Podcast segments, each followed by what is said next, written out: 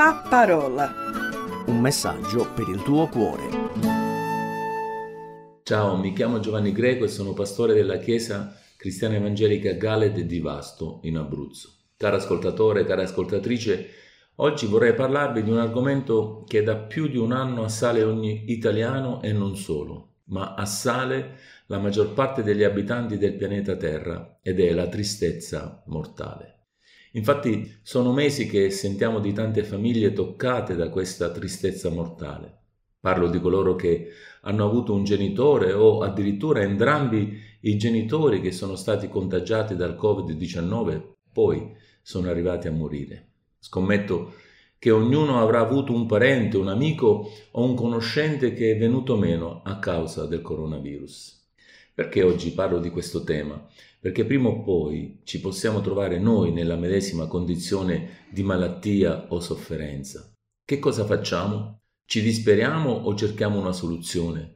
Vi propongo una soluzione prendendo esempio di chi ci è passato in prima persona e lo ha superato splendidamente. L'esempio lo possiamo prendere dal Signore Gesù e di come affrontò la tristezza mortale.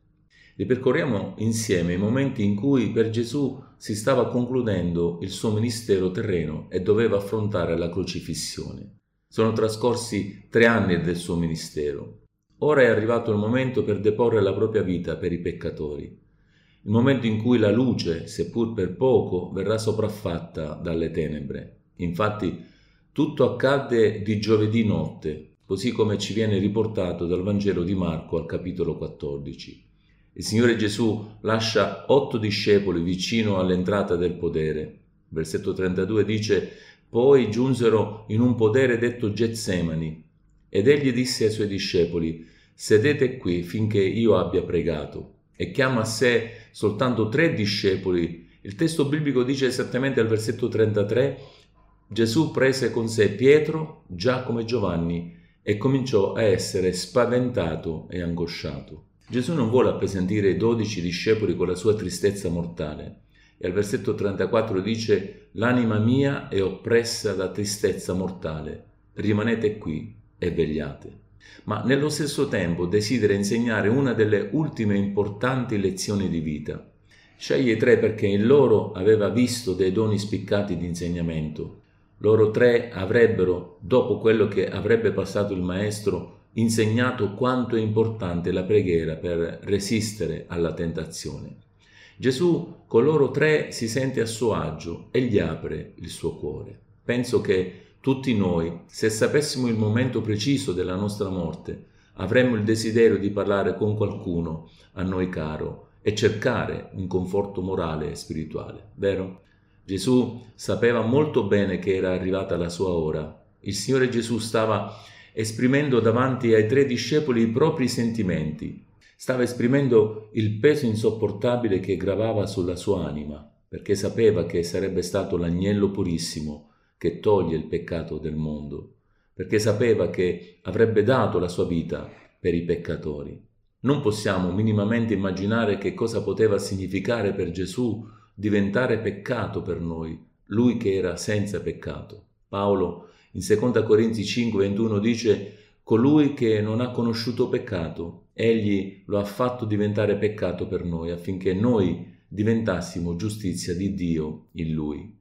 Ecco perché fu preso da tristezza mortale, perché il dolore che il nostro Signore ha provato era straziante, un dolore straziante che poteva addirittura provocargli la morte.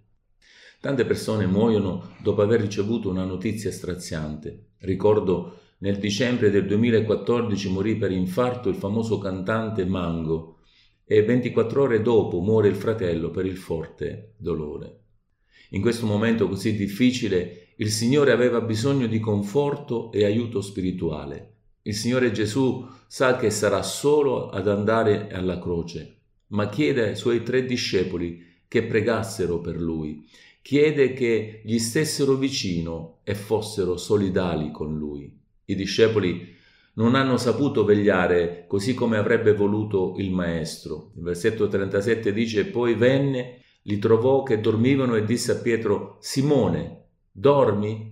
non sei stato capace di vegliare un'ora sola? Versetto 40. Ritornato ritrovò che dormivano perché gli occhi loro erano appesantiti e non sapevano che rispondergli. Versetto 41 aggiunge, venne la terza volta e disse loro, dormite pure ormai e riposatevi. Basta, l'ora è venuta. Ecco, il figlio dell'uomo è consegnato nelle mani dei peccatori. Cosa incredibile, i tre discepoli furono presi da un forte e profondo sonno. Quando il Signore Gesù poi fu arrestato, al versetto 46 47 viene detto, allora quelli gli misero le mani addosso e lo arrestarono, ma uno dei presenti, tratta la spada, percosse il servo del sommo sacerdote e gli recise l'orecchio. Addirittura Pietro fu pronto a usare la propria spada, arma umana, per combattere una battaglia spirituale. L'unica arma che il credente può usare nella battaglia spirituale, sapete qual è? È la sola preghiera. Perché il Signore Gesù chiese le preghiere dei suoi discepoli? Qui troviamo la lezione che Gesù voleva dare ai suoi discepoli e a noi. Nei momenti di angoscia siamo più vulnerabili e possiamo cadere in tentazione anche se il nostro cuore è al 100% per il Signore. Se Gesù ha avuto bisogno delle preghiere, tanto più noi che siamo molto più esposti alle tante tentazioni del mondo dobbiamo pregare. Gesù ha voluto insegnare ai suoi discepoli cosa fare per resistere alla tentazione e affrontare la tristezza mortale. In questo brano troviamo almeno tre cose da fare. Al primo gradino di importanza è la preghiera. Versetti 34 e 35 è detto, e disse loro, l'anima mia è oppressa da tristezza mortale, rimanete qui e vegliate. Andato un po' più avanti si gettò a terra e pregava che, se fosse possibile, quell'ora passasse oltre da lui. Gesù in preghiera comprese che non vi era altro modo per salvare i peccatori se non quello di dare la sua vita stessa come prezzo di riscatto. Infatti il Signore non si ribellò alla volontà del Padre, anzi riaffermò la propria sottomissione al Padre a compiere la sua missione.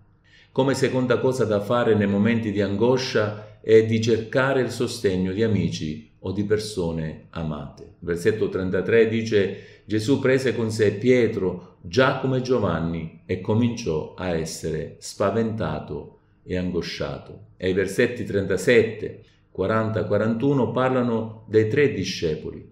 Questo aspetto naturalmente è importante, ma come abbiamo visto spesso risulta essere insufficiente, come dice il versetto 50. Allora tutti lasciatolo se ne fuggirono.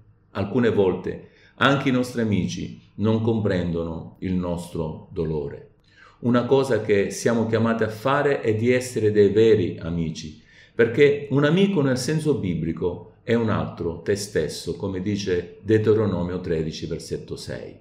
E si può essere di grande conforto per chi è nel bisogno. Primo, prega. Secondo, cerca il sostegno di amici o di persone amate. Terza cosa da fare nei momenti di angoscia è non perdere di vista la meta che Dio ci ha fissato. Diceva al versetto 36, Abba Padre, ogni cosa ti è possibile, allontana da me questo calice, però non quello che io voglio, ma quello che tu vuoi. Questo aspetto è quello che più viene penalizzato quando si serve il Signore. Facilmente si perde di vista il ministero a cui siamo stati chiamati nel momento della tristezza mortale. Gesù stesso, mentre pregava, sapeva bene quanto gli sarebbe costata la sottomissione alla volontà di Dio. E così anche per noi. Quanto costa il nostro impegno per il Signore? Tutte le cose che hanno un vero valore costano. Sei pronto a pagare il prezzo per le cose che hanno un valore eterno? L'esempio di Giobbe, Dio ha dato e Dio ha tolto a causa degli amici ha subito un contraccolpo, ma alla fine fu premiato da Dio per la sua fedeltà. Ora sappiamo cosa fare quando siamo presi da tristezza mortale. La preghiera è la nostra arma, ma ricorda che lo spirito è pronto, ma la carne è debole, come dice il versetto 38. Vegliate e pregate affinché non cadiate in tentazione. Lo spirito è pronto, ma la carne è debole. Perciò Combattiamo la battaglia spirituale con le armi della fede e resistiamo alla tentazione perché solo così potremo avere la vittoria in Gesù. Ti invito a fermarti e pregare insieme a me per rispondere a Dio. Signore Dio mio, oggi siamo stati colpiti dalla sofferenza che hai dovuto subire a causa dei nostri peccati. La tua tristezza mortale ci ha toccato profondamente il cuore. Grazie perché sei andato fino in fondo e hai portato a termine la tua missione di salvare peccatori, noi compresi. Aiutaci a essere avveduti nei momenti di angoscia e a usare in particolar modo la preghiera, senza trascurare i fratelli amici, né tantomeno il ministero o il servizio che ci hai affidato. Anche se sappiamo che dobbiamo affrontare da soli l'angoscia mortale, sappiamo che tu non ci abbandonerai mai. Grazie perché tu ti sei sottomesso alla volontà del Padre tuo ed è questo quello che noi vogliamo fare per tutta la nostra vita terrena. Rendici simili a te in tutto e per tutto, in modo da portare a termine la missione che ci hai affidata.